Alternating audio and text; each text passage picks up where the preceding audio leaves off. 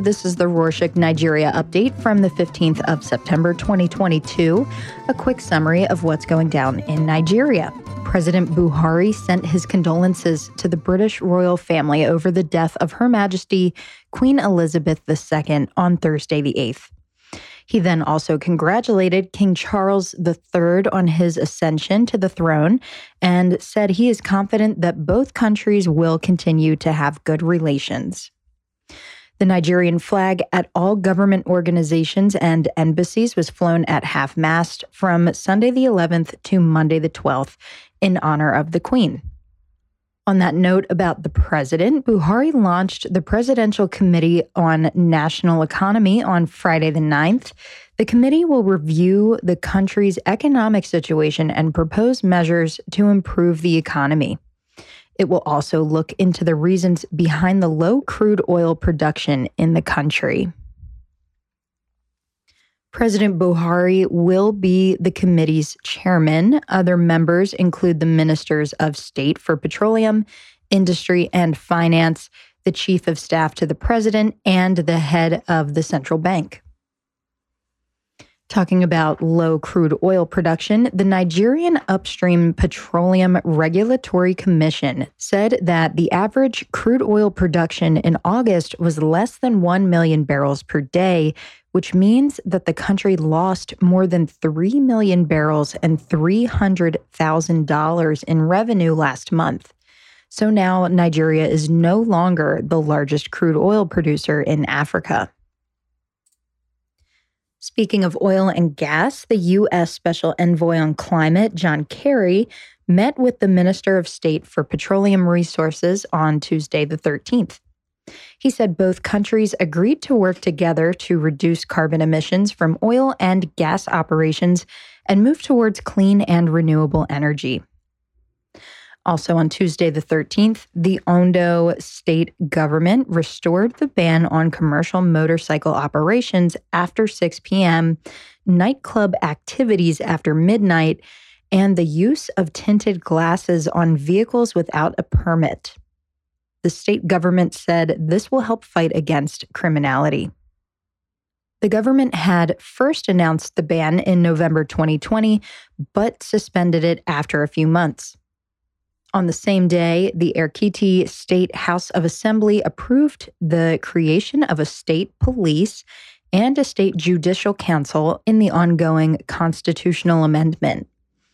Recall that a joint sitting of the Senate and House of Representatives passed 44 constitutional amendment bills in March.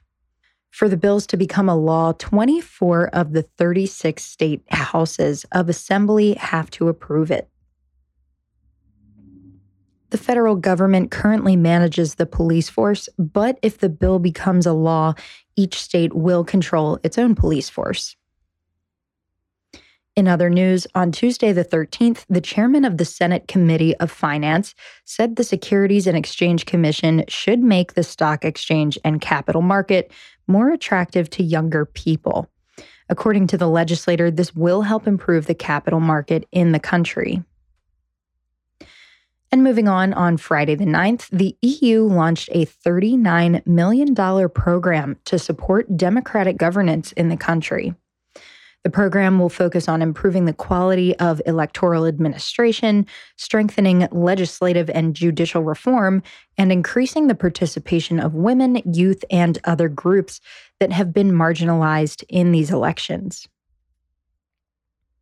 The program also aims at enhancing equal opportunity within all political parties and empowering civil society organizations and other agencies to demand transparency.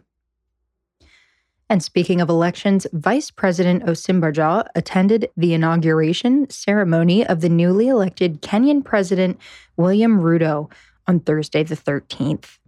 He traveled with the Minister of State for Foreign Affairs and the Special Advisor to the President on Political Matters. And next up, some health news. On Friday the 9th, the WHO announced a new fund to help low and middle income countries like Nigeria to prepare themselves for future pandemics by increasing their access to vaccines, testing, therapies, research, among others. The fund has received donations of more than $1 billion from the US, UK, EU, India, Japan, and, and others.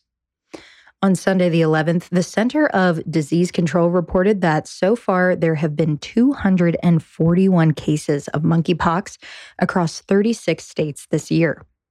The center reminded citizens to avoid contact with sick people and to seek immediate medical care if they develop typical symptoms of the virus, such as fever, chills, or skin rashes.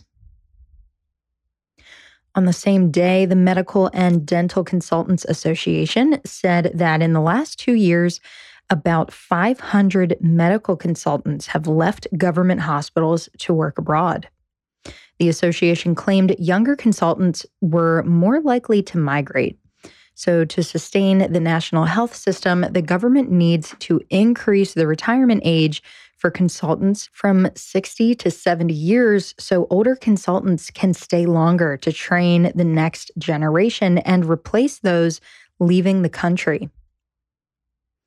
And since we are talking about workers leaving, Supreme Court Justice Aboki retired on Sunday the 11th as he reached the statutory retirement age of 70 years old. He is the third Supreme Court justice to retire this year. And this means that the court reached a record low of judges with only 13 currently working. Recall that the Chief Justice also resigned in June due to ill health. And let's move on to some entertainment news. The Cinema Exhibitors Association said on Tuesday, the 13th, it generated about $800,000 from selling film tickets in August. This is lower than the $1 million generated in July, and the top selling films were Thor, Love and Thunder, Bullet Train, Beast, Hayu, and League of Serpents. We've also got news on a series, but it hasn't been released yet. On Saturday, the 10th, Disney announced a collaboration with African animation studio Kugali to produce Iwaju or The Future in Yoruba. It's a science fiction series that will be set in a futuristic version of Lagos and will be released next year. Many citizens were excited about Disney making more diverse content. However, some complained that the series will be exclusively available on Disney Plus, but the streaming service is not available in the country. On to some music news. The BET Hip Hop Music Awards nominated Tems for Best Hip Hop Video, Song of the Year, and Best Collaboration, while Burna Boy was nominated in the Video Director of the Year category. The award ceremony will take place on the 30th of September. Wizkid released his first song in two years called Bad to Me on Wednesday, the 14th. If you're a fan of Afrobeat music, you can check it out on your favorite streaming platform. Still, this singer had another kind of release. Ice Prince left jail on bail on Thursday, the 8th, after six days. He's facing charges of assault, obstructing a policeman from carrying out his statutory duties, and abduction. The case was supposed to start on Wednesday, the 7th, but the court postponed it until the 24th of October after the prosecutor said witnesses to the case did not appear in court. And on to some sports news. Tobi Amusan won gold in the 100 meters hurdles at the Diamond League competition on Thursday, the 8th. She also set a new record at the event and kept the gold title she won four years ago. The executive canceled the license that allowed the league management company to manage the Professional Football League on Friday the 9th. The government said the league wasn't managed properly, and a court declared the National Football League illegal. It ordered the Nigerian Football Federation to set up an interim management committee to temporarily manage the league. And that's it for this week.